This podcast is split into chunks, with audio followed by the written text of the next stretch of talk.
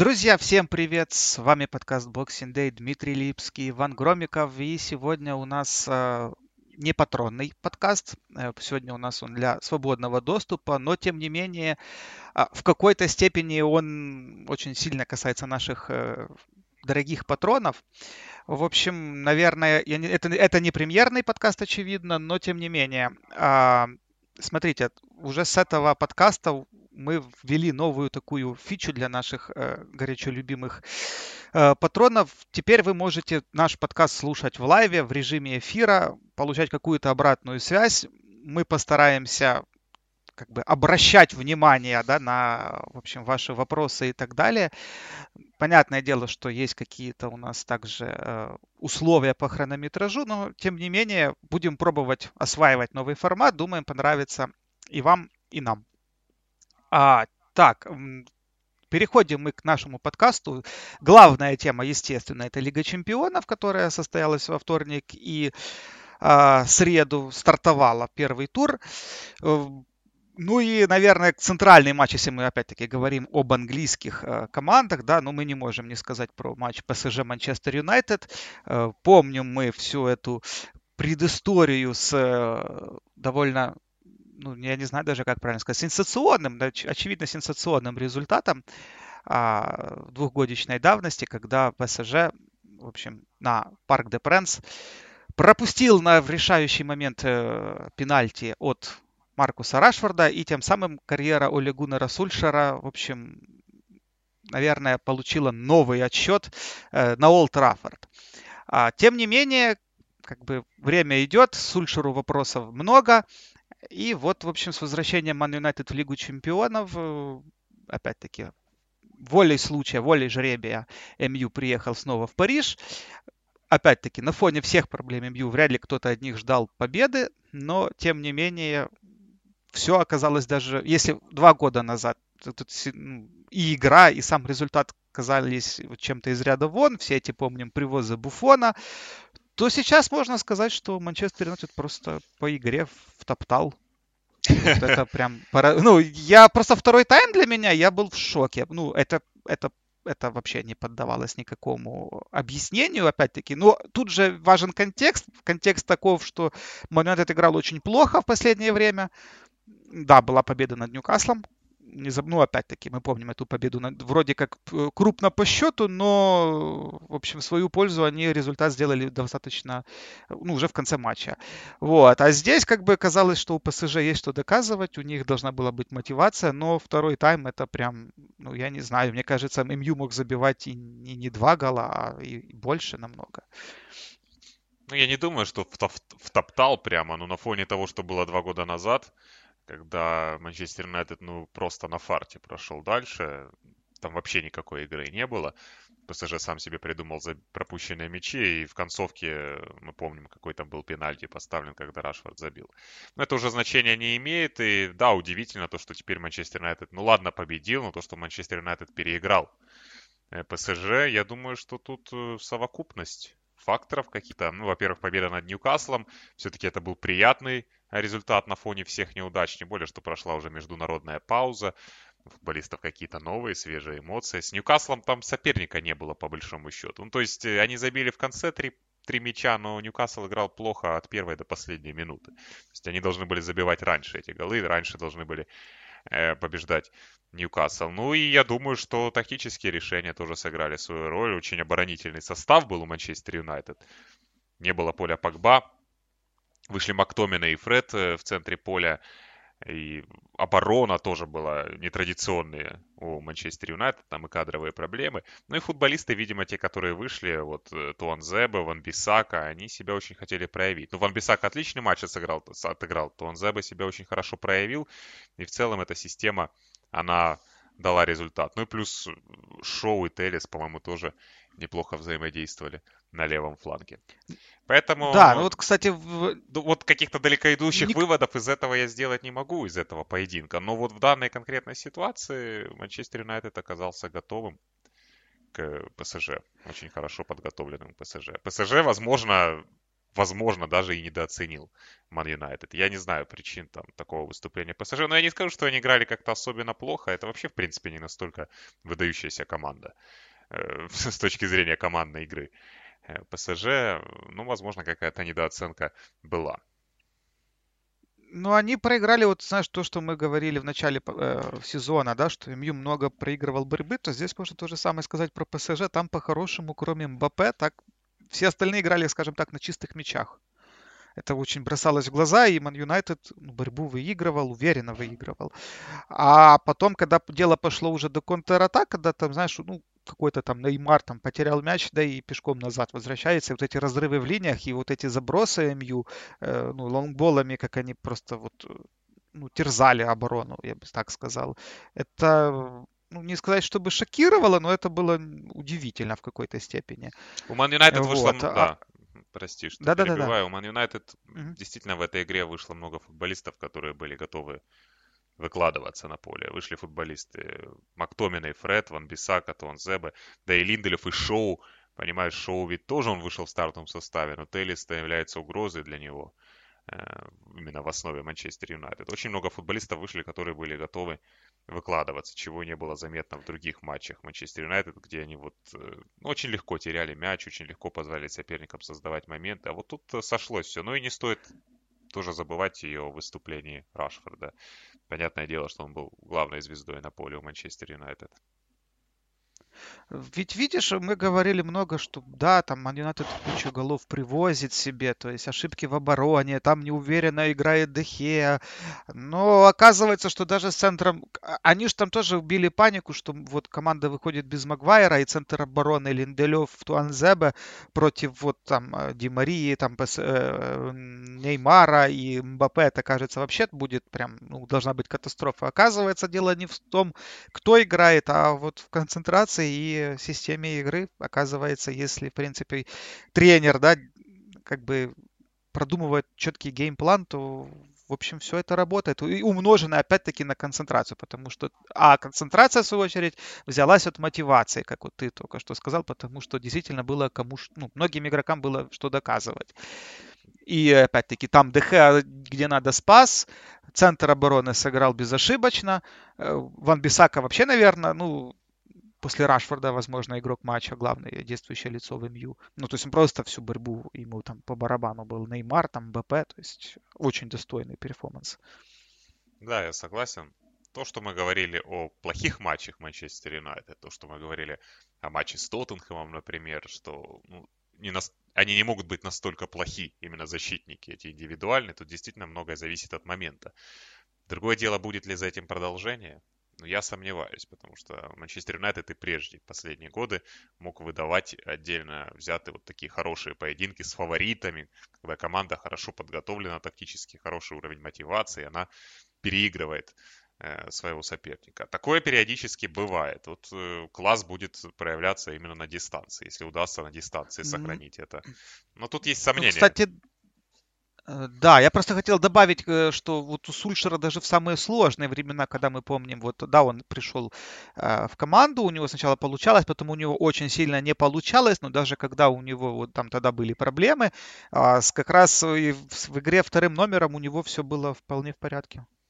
Ну да, в большинстве случаев, да. Это, это фирменная фишка. Это фирменная фишка, но это не классический стиль э, Манчестер Юнайтед, ну, то есть, который, о котором Рио Фердинанд говорит обычно.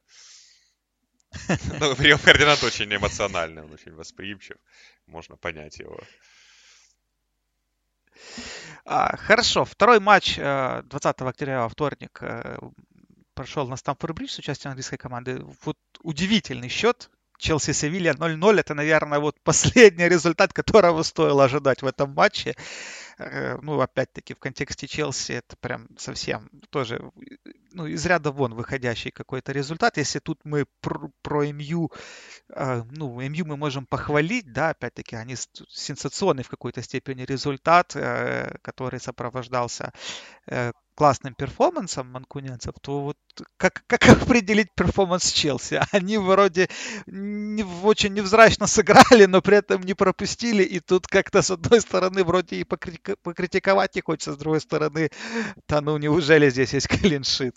Ну, с другой стороны, Севилья, она же из чемпионата Испании, там вообще тотал больше очень редко пробивают в каких-то матчах, тут тоже на соперника стоит сделать скидку. Но и Челси играл, да, Челси видно, что играл как команда, которая боится снова пропустить много, боится, что снова вскроются какие-то слабости в обороне. Но это как реакция. Знаешь, у них с Саутгемптоном вот три мяча они пропустили, и это через несколько дней реакция необходимая. Команда сыграла в более осторожный Э, футбол. Тут тоже вопрос о том, что будет на дистанции. Реакция у них была и после Весбромвича, в принципе, когда они играли с Кристал Пэлас. Да, Кристал Пэлас послабее Севили, Кристал Пэлас очень мало атаковал, но тогда тоже вышла пара Зума, Силва, и как-то все очень спокойно у них было в том поединке, потому что это была реакция на плохой результат, на результат э, на матч, в котором оборона себя проявила очень плохим образом. Вот и сейчас, через несколько дней после Саутгемптона, они, очевидно, ориентировались именно на клиншит, на то, чтобы сыграть надежно и солидно. Но я думаю, что Челси с характером Лампарда, с его тренерским подходом, и, в принципе, Челси как команда, они очень быстро вернутся к тому, как они играли до этого. Ну и сейчас момент действительно сложный.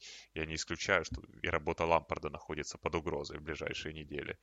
Поэтому можно а, понять. Это же вот как классический, да, момент, э, наверное, для большого клуба, да, когда тренер находится вот э, под давлением, и тут вопрос, нужно гнуть свою линию несмотря ни на что, или вот опять-таки мимикрировать, подстраиваться под э, каждый матч.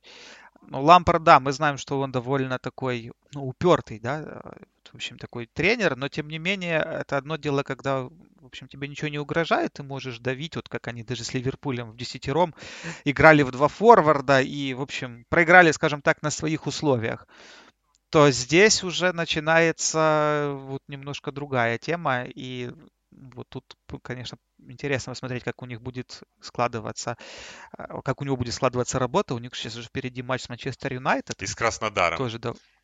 Ну, это, ну, это опасный Можно сказать, решается, решается, судьба, решается судьба Лампарда, по сути. Ну, я думаю, все может быть, потому что если они, знаешь, проиграют Манчестер Юнайтед и не смогут победить Краснодар на выезде, то да, я, я не удивлюсь.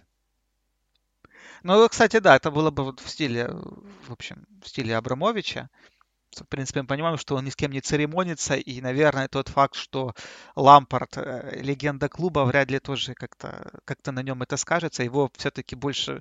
Легенда клуба, мне кажется, за него этот статус сыграл в плане, что его на работу взяли, а вот уволят его как обычного, как обычного проходящего тренера, коих учился было за последние там 15 лет, не, сочет, не сосчитать. Ну, до какого-то момента это будет работать, э, легенда клуба, но только до какого-то момента. Все-таки ожидания растут, и Тут ведь э, пугает больше всего то, что команда, ну, она допускает те же ошибки, что и до этого. Все говорят о том, что нужно новым футболистам время на адаптацию там, и все такое прочее. Но вот проблемы Челси на старте этого сезона, они не связаны с адаптацией новых футболистов. Они вообще не связаны с новыми футболистами практически никак. Проблема в том, что они повторяют те же ошибки, что они делали в прошлом сезоне. Абсолютно. Вот вот это пугает. Если это не меняется, то да, понятное дело, что э, ста- легендарный статус Лампарда его не спасет. Слушай, ты связываешь вот эти все проблемы Челси в обороне с тем, что вот Голо Канте больше вот далеко уже не в прайме, да, и далеко он уже не топ, не топ. Ну, его постоянно, понимаешь, ему постоянно позицию меняют на поле. Это тоже, кстати, обычное дело для Челси. Он не играет э, постоянно на той позиции, на которой он был действительно там лучшим разрушителем, лучшим опорным полузащитником э, в премьер-лиге. И да, частично это связано с э, Нголо Канте и вообще присутствие Канте на поле, оно всегда идет на пользу практически Челси. Особенно если он выходит на замену по ходу поединка. Вот очень меняется характер встречи, потому что Канте начинает выигрывать много борьбы. Но многие вещи от него не зависят. Команда играет беспечно, команда вот выключается, команда не пытается сохранять результат, не пытается вообще играть по результату во многих поединках. Вот когда ее заносит уже. Вот тот же матч с Саутгемптоном, ну из чего это вообще все вышло? Они вели 2-0, у Саутгемптона ничего не было. Тут Хаверц дарит мяч на своей половине поля, 2-1, игра началась. Саутгемптон уже бежит. Ну, второй гол, который Челси придумал в свои ворота, это вообще шедевр. Ну, который Курдзума и Кепа да, да, да, да, двоих придумали. Ну, это же все идет вот отсутствие вот какой-то концентрации, ответственности. А потом, да, потом они собираются, потом они играют э, в более защитном, более защитной манере, но все равно все возвращается на круги свои. И мне кажется, что это вообще не связано с кадрами как таковыми. Ну, я просто веду к тому, что, да, вот Канте, который, на, которому Лампард меняет постоянно роль. Это ведь может еще связано с тем, что Лампард в принципе не видит в своей команде там чистого разрушителя, что вот, э, мол, все атакуем, все защищаемся. Хотя, опять-таки, даже если посмотреть там на тот же Ливерпуль или даже Ман-Сити, даже Ман-Сити, если даже на них посмотреть, то как бы каждая команда, ну, у них есть свои такие видные, да, опорные полузащитники, без которых так или иначе, ну, им тяжело. Ну, знаешь, э, по поводу а... Канте вот живет это убеждение о том, что он никакой там не опорный полузащитник.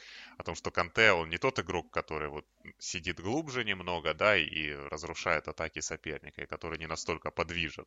Канте, у него манера игры такая, что он бегает по всей ширине поля, он за всеми носится постоянно, он не может быть статичным. И вот, видимо, из-за этого и возникает желание использовать его где-то на другой позиции. Но это же было еще и до Лампарда, это было у Сари было то же самое, когда Канте там начал забивать даже что-то, когда его постоянно на какую-то атакующую роль отправляли.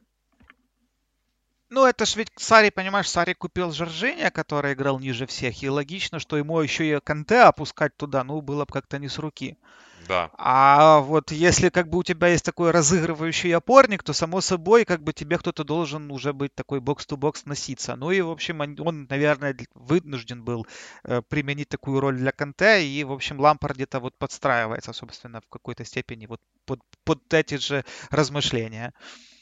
Может быть, может быть. Но Лампард постоянно меняет игроков. У него и Жоржини, то он основной футболист, то он не играет абсолютно. Поэтому мне кажется, что Лампорт находится в вечном поиске.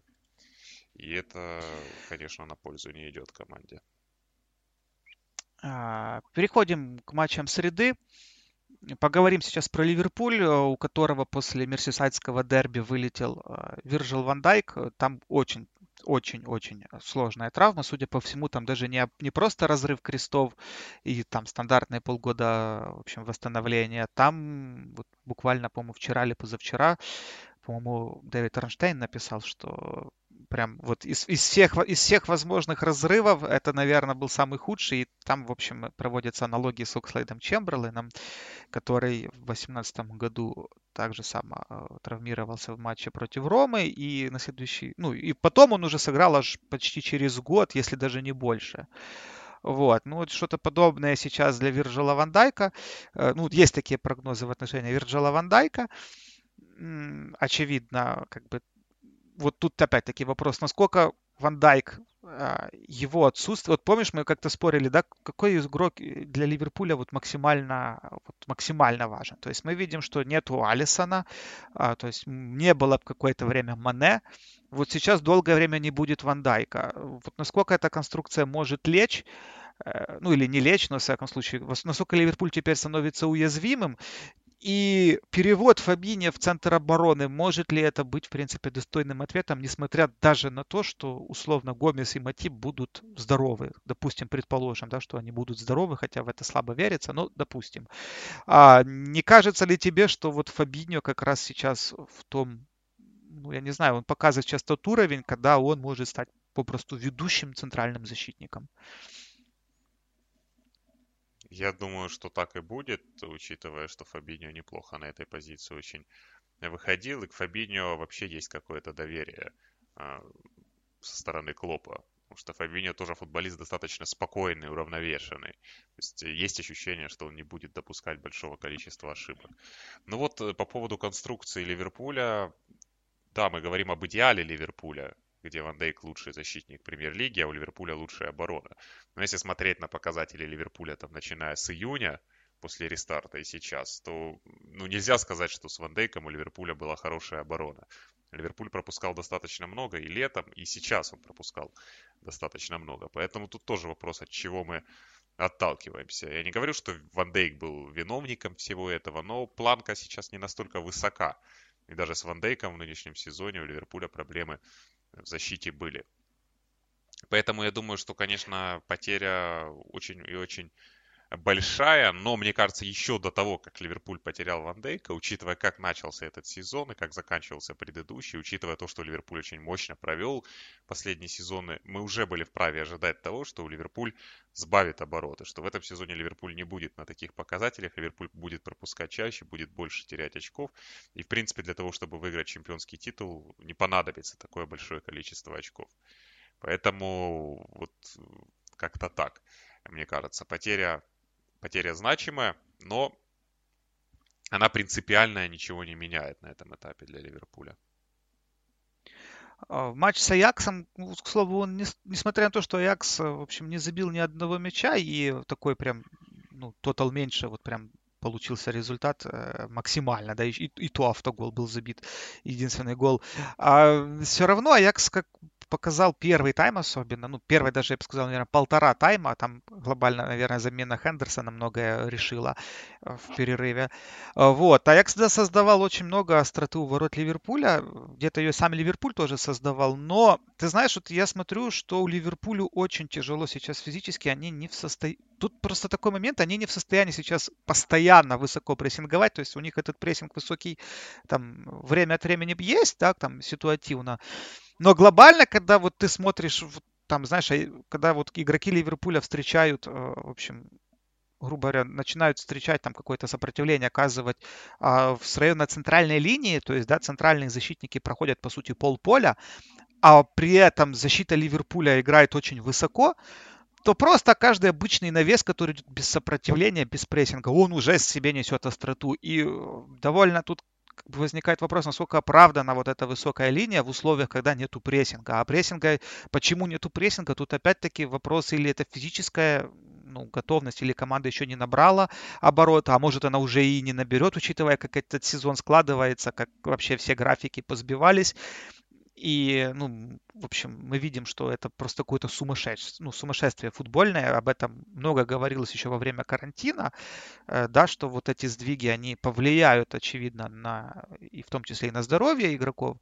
Но вот Ливерпуль, команда, которая вот максимально зависела от, и зависит от физических кондиций, для нее прям это вот тоже делает очень большую разницу. Да, я с тобой согласен. И вот ты правильно сказал о том, что вопрос э, по прессингу Ливерпуля, вопрос по тому, насколько Ливерпуль эффективно и с каким желанием Ливерпуль прессингует на данный момент своих соперников. Вот это ключевой момент может быть для вот, при оценке в дальнейшем и обороны, в том числе Ливерпуля, потому что проблемы были и у Ван Дейка. Э, Ван Дейк проводил не самые выдающиеся матчи и допускал ошибки, но глобально оборону Ливерпуля часто чаще подставляли под эти удары в последнее время. Если этого, этот вопрос удастся решить, э, то и проблема отсутствия Ван Дейка будет не настолько критической. И вот здесь мы подходим к вопросу, который мы много обсуждали в межсезонье и на первых неделях. Это вопрос э, того, что Юрген Клоп не сильно э, любит проводить ротацию. Ну вот то, в какой сейчас форме Роберто Фермина, я честно не могу понять, почему он сейчас и выходит в основном составе. Это не вопрос забитых мячей. Ну то есть, э, ну, ну вот, при, вот от него нету никакой пользы сейчас. Вот ни на одном из этапов игры вот пользы нету. То есть команда и не прессингует сейчас, и в подыгрыше он ничего не показывает, у него очень много брака.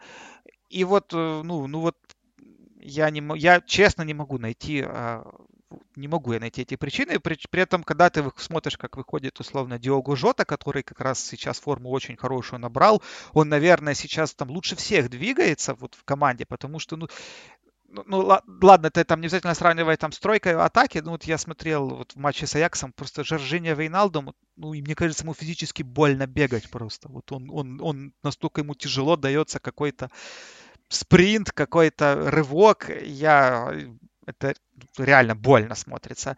Вот. А вот Диого Жота, который сейчас как бы вполне себе очень очень хороших кондициях и дает, видно, что он, ну, как минимум в атаке, опять-таки. Прессинг это более командный, да, элемент. От одного человека вряд ли он может э, прям сильно там измениться. Но в атаке он дает какое-то качество, и это качество пока что, ну, как мне кажется, на голову выше того, что предлагает этой команде Роберто Фирмино. И вот мы возвращаемся к вопросу, насколько Юрген Клоп готов э, к ротации в первую очередь впереди, потому что если сзади у него ротация получается вынужденной, там и Фабиньо, там и Матип иногда здоров, иногда не здоров, то есть там получается, вот он реагирует. В полузащите он аналогичным, там, а, аналогичным способом также реагирует, потому что там Фабиньо, то здесь он, то там он. Тут Алькантара играет, здесь он не играет. Хендерсон травма, не травма. То есть там идет ротация тоже естественная, но впереди вот все очень консервативно. И, в общем, опять-таки, мы же понимаем, что тот же самый прессинг, он строится в первую очередь с э, атакующей тройки. Я думаю, что он будет готов к этому, когда результаты будут его по-настоящему тревожить у Ливерпуля очень давно не было плохой серии результатов. Ну вот реально, больше двух лет, наверное, Ливерпуль не проходил через какую-то серию действительно плохих результатов, когда вот есть вопросы по игре команды, есть серьезные вопросы по игре команды по персоналиям. И если Ливерпуль сейчас подойдет к этой отметке, то я думаю, что будет Клоп э, проводить ротацию в атаке. Тем более матч с Аяксом показал, что вот как раз появление Жоты, там, появление Минамино, оно усилило игру. Ливерпуля. Да, определенно. И ведь это тоже был редкий случай, когда там по ходу матча всех форвардов снял с игры э, Юрген Клоп. То есть, ну, я не знаю, может быть, там вопрос физической готовности играл свою роль, но тем не менее, это показательно. Если Жота будет продолжать э, в том же духе, я думаю, что он действительно может э, вытеснить. Ну, Фермина выглядит первым претендентом, я с тобой согласен. Но я думаю, это вопрос серии плохих результатов. Вот после этого я думаю, Клоп э, может на такое решиться. Потому что, в принципе, на Астон Виллу они отреагировали. С Эвертоном Ливерпуль неплохой матч провел, Ливерпулю не повезло. Очень не повезло с э, тем, что отменили его победный мяч. Плюс победа над Аяксом, ну тоже выступление так себе. Особенно первый тайм. Но результат добыли. Добыли без Ван Дейка в Амстердаме. Поэтому сейчас, может быть, еще нет ощущения, что нужно делать радикальные шаги. Но если будут новые неудачи, я думаю, что Клоп естественным образом придет к этому. А, последний матч в среды Манчестер Сити Порту. Тут все обошлось без э, сенсаций и, ну, наверное, скажем так, э, ну, отчасти проходной матч для Сити. Ты так не считаешь? Ну, да. Да, обычные Тут... матчи Манчестер Сити. И сопернику дали забить, и сами забили что тут сказать. У Манчестер Сити, в принципе, группа такая, что э, должны они ее проходить достаточно убедительно. С жеребьевкой им повезло. Самое интересное начнется для Манчестер Сити э, в плей-офф. Поэтому, я думаю, тут даже и раз, разбирать особо нечего там, в противостоянии спорту. Победили и хорошо. В, э, уверенность в себе, возможно, стала выше потому что с Арсеналом Манчестер Сити играл осторожный футбол. Он играл, как Арсенал играет обычно. Вот там с Вестхэмом или с другими соперниками. Вот так играл Манчестер Сити с Арсеналом. Видно, что у команды пошатнулась уверенность в себе после нескольких неудач. И сейчас они так на, на удержание ориентируются. Вот победили Порту. Возможно, в этом туре с Вестхэмом мы уже увидим более такой динамичный, атакующий Манчестер Сити. Ну вот как раз хотелось дальше теперь перейти к теме АПЛ, и одной из тем, которую затронут, это Вестхэм. А вот у меня сразу вопрос. Как ты думаешь, Давид Моис это лучшее, что случалось с Вестхэмом со времен Димитри Пае? Димитри Пае, ну... Ну, наверное, да. Э, наверное, да. Как ни странно это прозвучит. Вот был этот период Димитри Пае, один сезон он провел очень сильно, и вот когда Димитри Пае ну, не то чтобы отказался играть за Вестхэм, но начал там саботировать какие-то тренировки и очень рвался он в Марсель. Вот с тех пор у Вестхэма вот постоянно идет вот такое вот непонятно что. Да, какие-то качели, команда меняет тренеров, команда вечный, вечный кризис переживает, с которым она пытается справиться. А сейчас впервые есть ощущение, что у Вестхэма вот какая-то сформировался, во-первых, костяк, сформировался какой-то стиль, что есть тренер, который очень глубоко погружен в эту работу. Такого ощущения не было, наверное, с Пелегрини. А с Моисом сейчас есть ощущение. Там, и люди, которые внутри говорят о том, что вот похож он на того Моиса, который еще в Эвертоне был.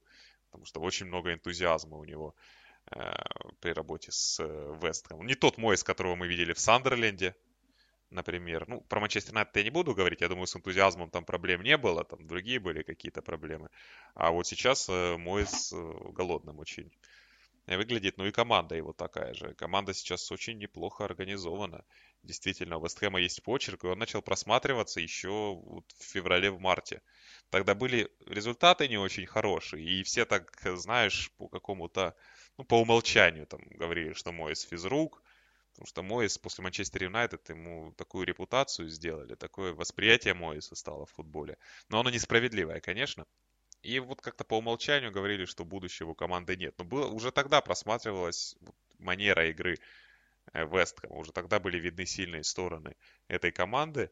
Не всегда удавалось результатов добиться, но и летом мы увидели хорошие матчи в исполнении Вестхэма. И сейчас, вот за исключением поединка с Ньюкаслом в первом туре, когда они уступили 0-2, все остальные встречи Вестхэм провел хорошо. Даже матч с Тоттенхэмом, несмотря на такой ужасный старт и такую, как бы, ну, концовку, которая из ниоткуда пришла. Вестхэм тоже может ну записать вот, эту игру. Да, они, более того, можно даже сказать, что Вестхэм набирает по ходу, потому что вот да, первый матч с Ньюкаслом, который они проиграли в первом туре, дальше уже видно, что команда начала набирать, и вот поражение с от Арсенала э, во втором туре 2-1, ну ты помнишь это поражение, оно было, ну мягко говоря, незаслуженным, то есть да. они с Арсеналом играли более чем солидно на выезде, а дальше потом команду прорвало, они там э, в Кубке Лиги 5 забили, потом в Вулверхэмптон 4-0, Лестер 3-0, здесь 3-3, то есть они вообще в премьер-лиге сейчас последние три матча э, меньше трешки не, не, не забивают.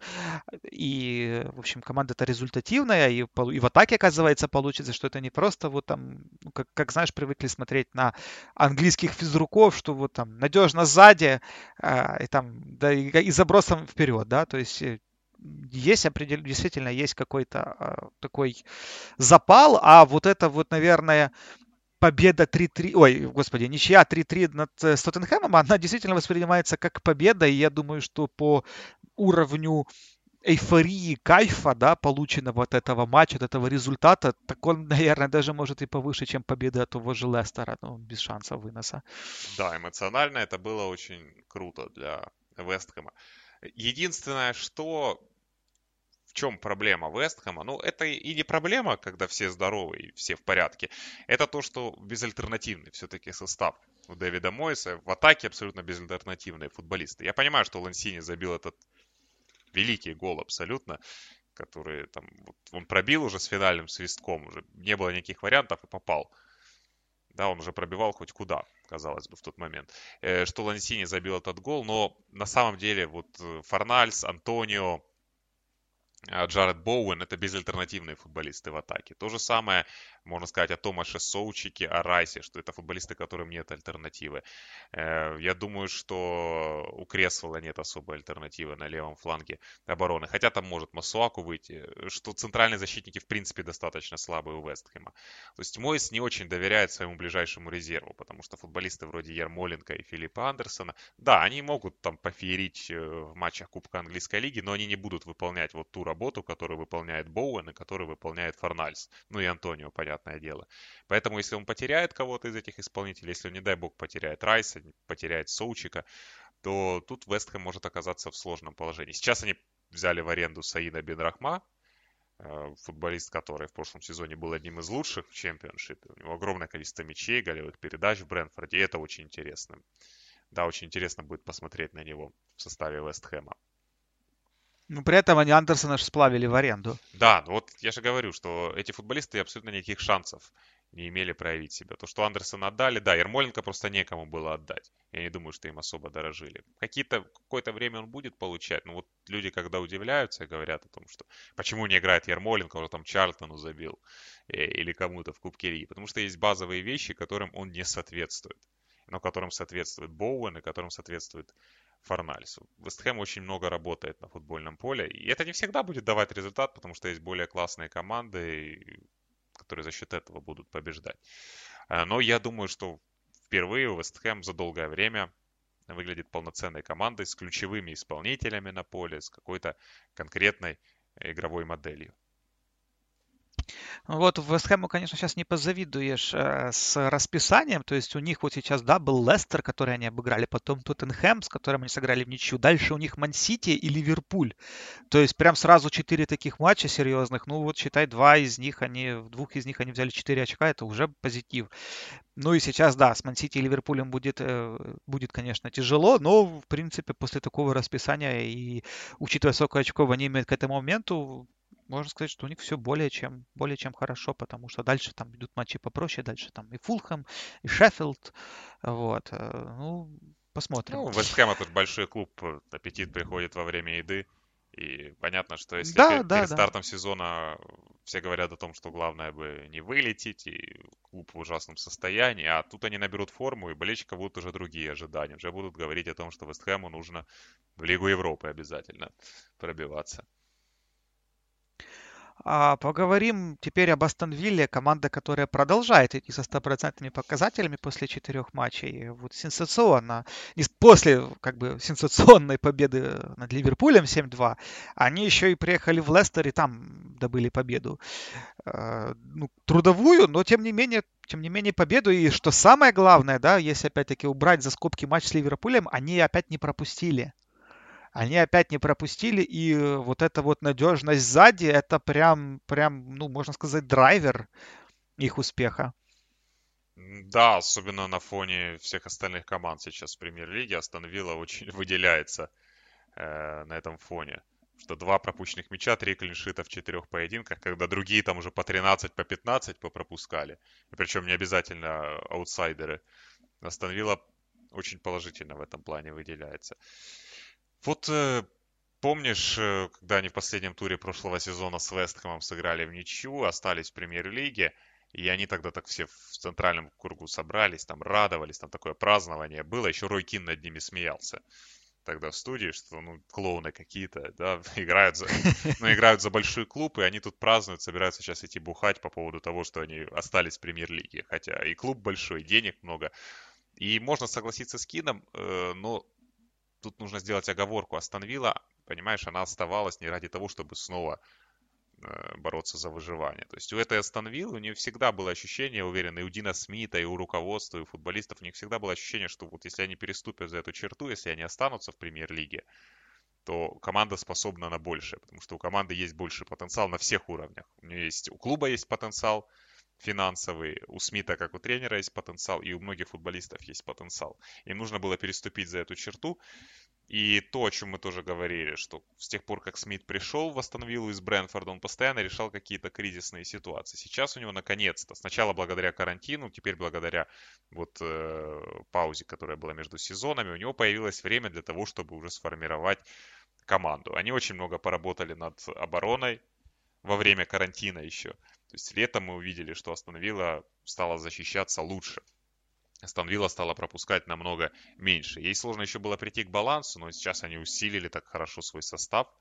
Там есть вещи, которые происходят за пределами поля, типа появления нового спортивного директора, который отвечает за трансферы, который там взаимодействует со Смитом. Но я думаю, что можно ограничиться вещами, которые находятся на поверхности. Это то, что э, в обороне сыгралась наконец-то пара центральных защитников – которая играет постоянно. То, что они подписали хорошего вратаря, а Мартинелли, который столько лет был в Арсенале, бегал по арендам. В Арсенала все время с вратарями были какие-то проблемы, но его как-то всерьез не воспринимали. И тут он воспользовался травмой Лены, он так мощно отыграл концовку прошлого сезона. Это позволило ему перейти в Виллу, и сейчас он уже в Вилле настоящий первый номер.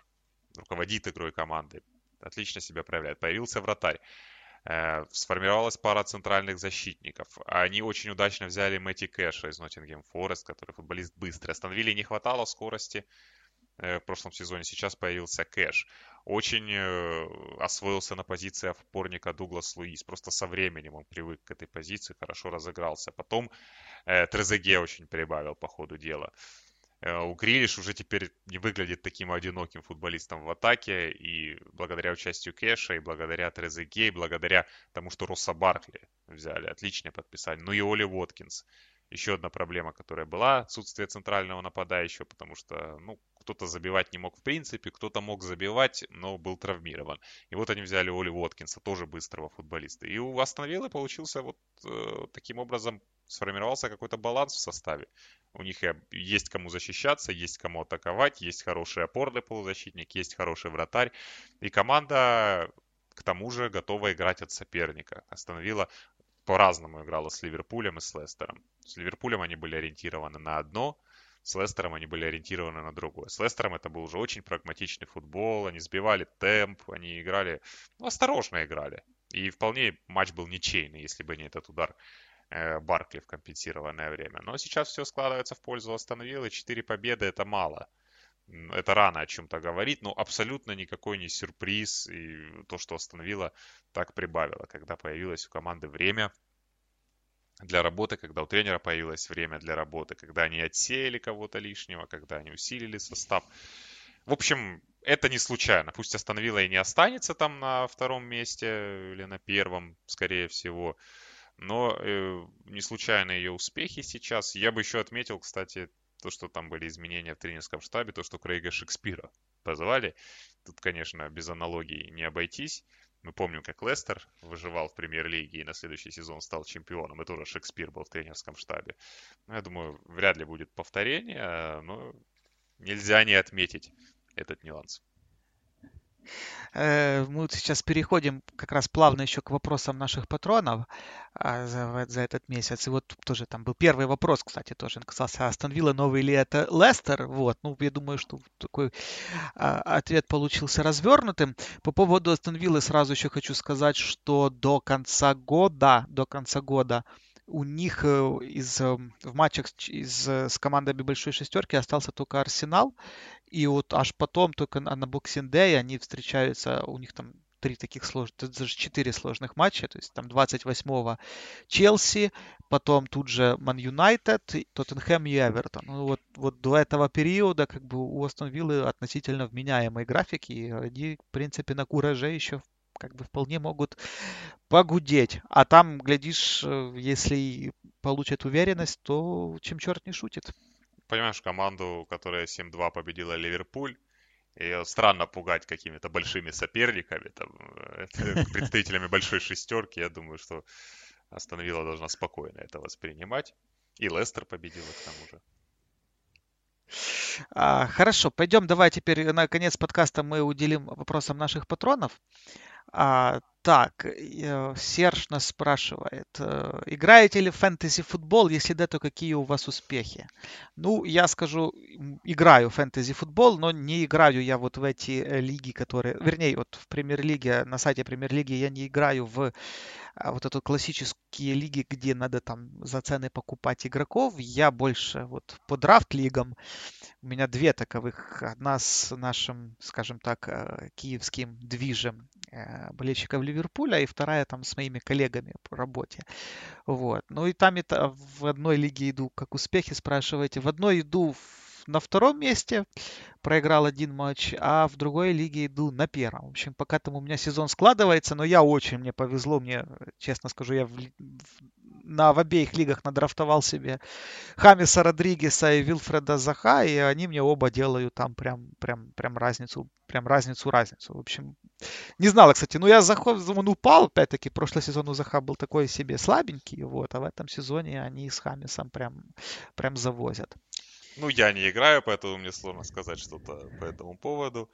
Э, пытался когда-то лет 10 назад, даже больше. Я этим особо не проникся, и поэтому после уже не возвращался. А, Англия. Как вы оцениваете тренерские таланты Джерарда? Сможем ли мы снова увидеть противостояние Джерард Лампорт? И в каком чемпионате? АПЛ или чемпионшип? А, а других вариантов нет. Ну, Потому что такое тоже возможно. Ну, я не ну, знаю. Стива Джерард... Да-да. Ну, у меня нет однозначного ответа на этот вопрос, если честно, по Стивену Джерарду. Вот, ну, как и Лампорда, неоднозначно. Неоднозначно. Они с Селтику навязать борьбу за чемпионство не смогли, хотя можно сказать, что с каждым сезоном чуть-чуть ближе он становился к тому, чтобы бороться с Селтиком. Возможно, в этом году, вот они как раз победили в дерби, возможно, в этом году это произойдет. В плане на дистанции мне не нравится, как Рейнджерс играет. Не нравится, как Рейнджерс играет с соперниками послабее. Ну, в прошлом сезоне, по крайней мере, не нравилось. Что есть у Джерарда и Рейнджерс, это ну, наверное, умение настраиваться на большие поединки и на матчи, в которых Рейнджерс является аутсайдером. Вот как в Лиге Европы это было несколько раз. И в Лиге Европы у Рейнджерс случился, в принципе, прогресс э, при Джерарде. Поэтому неоднозначно. А удастся ли, Олег спрашивает, удастся ли продать когда-нибудь Ньюкасл? Неужели никому, кроме шейхов, он не нужен? Нет, нужен. Там были какие-то еще предложения. Вот буквально недавно об этом писали. Есть заинтересованные люди. Ну, в этом году подобрались, это как с Джерардом и с чемпионством в чемпионате Шотландии. Как-то не особо веришь, но каждый год вроде бы чуть ближе становятся к этому. Вот может быть и Ньюкасл. Он с каждым годом разговоры о продаже все предметнее, все ближе к какому-то результату. Так что все возможно в ближайшем будущем.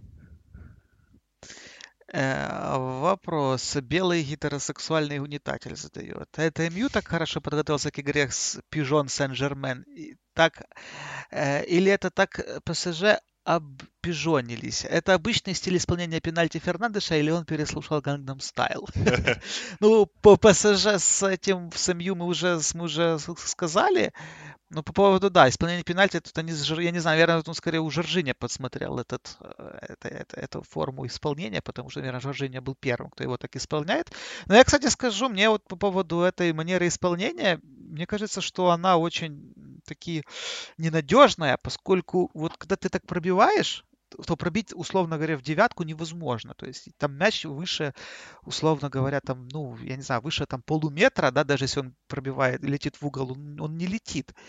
И, э, как по мне, то слабый удар, там, не, то есть не может быть сильный удар при такой исполнении, при таком исполнении. И по-хорошему, ну, можно подбивать такие пенальти, там ничего такого, мне кажется, сверхъестественного нет. И опять-таки, ну, мы видели, что Жоржиньо уже в этом сезоне мазал и Фернандеш мазал, и опять-таки с тем же ПСЖ он от, был отбит пенальти, только, правда, что заставили перебить. И, ну, я в этом, честно, кроме как каких-то понтов особого чита не вижу.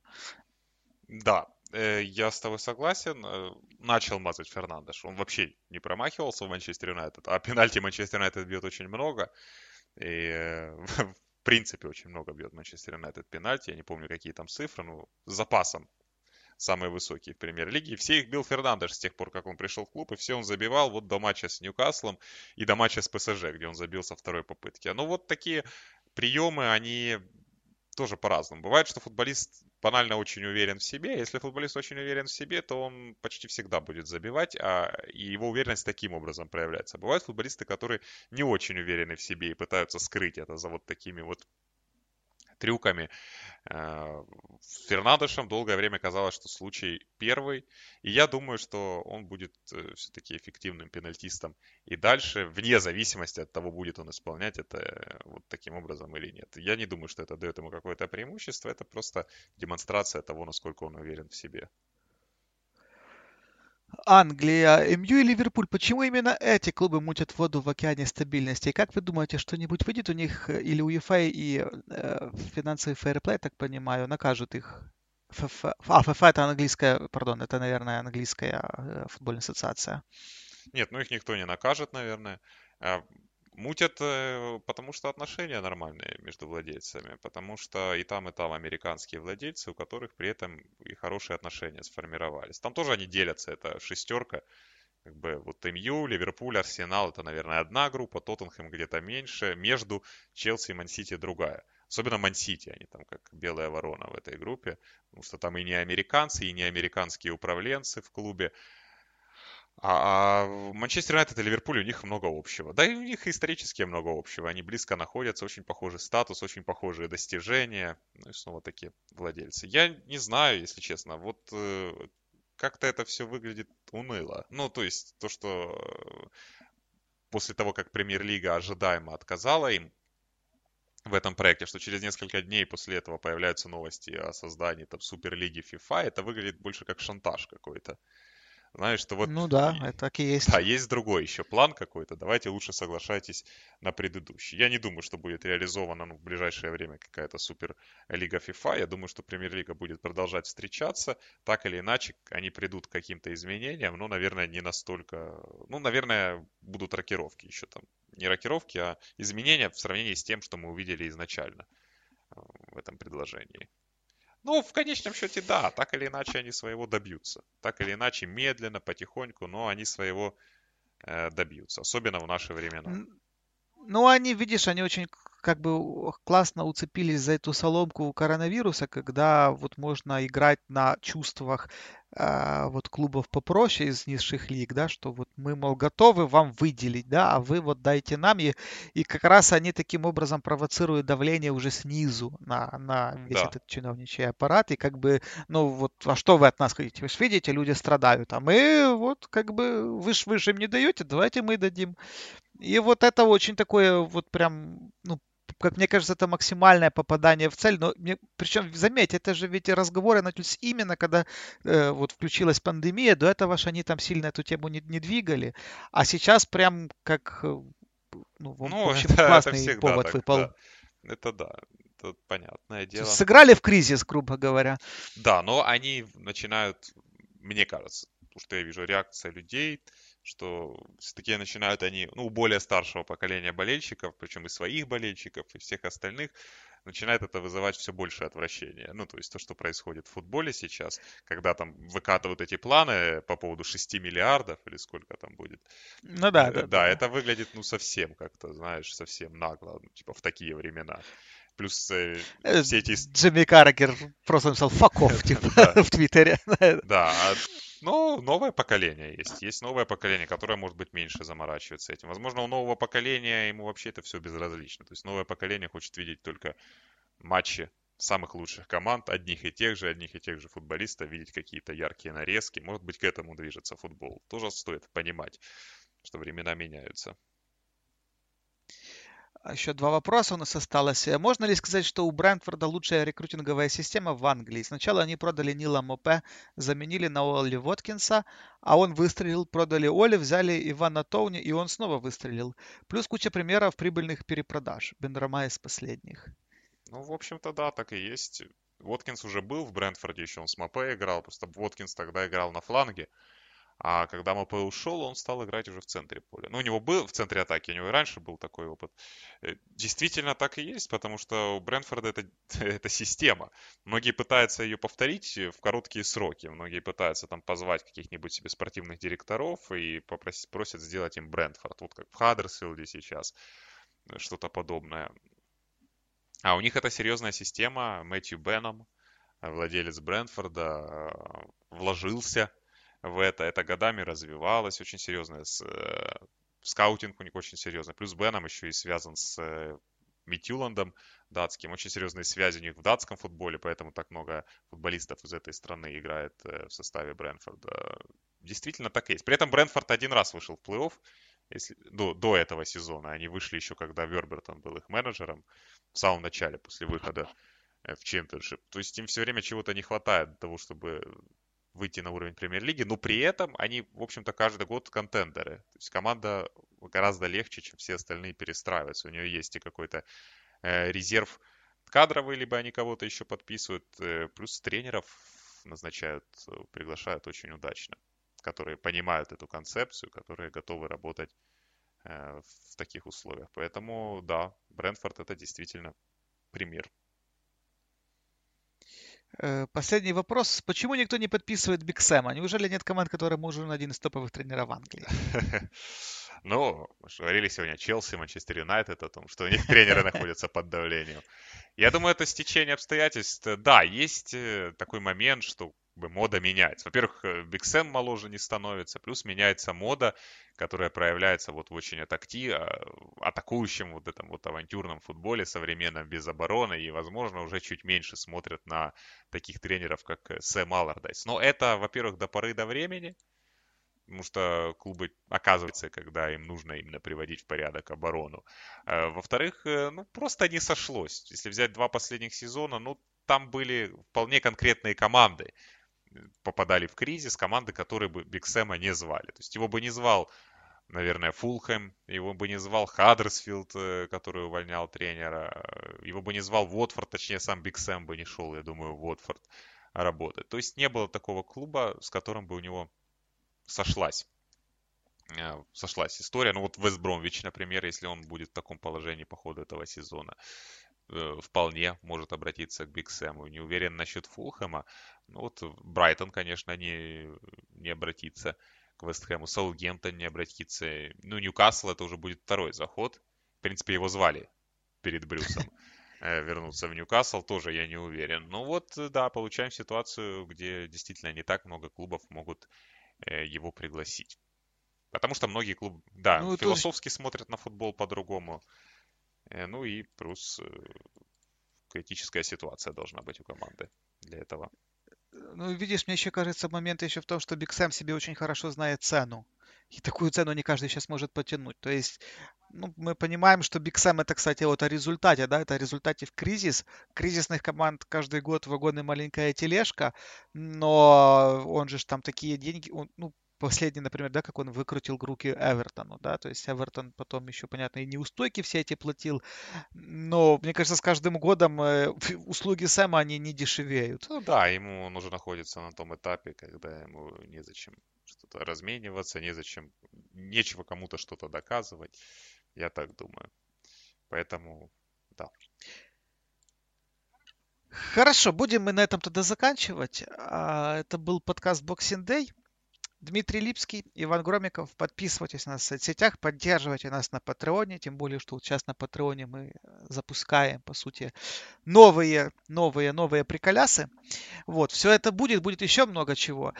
А, так что поддерживайте и услышимся. Пока.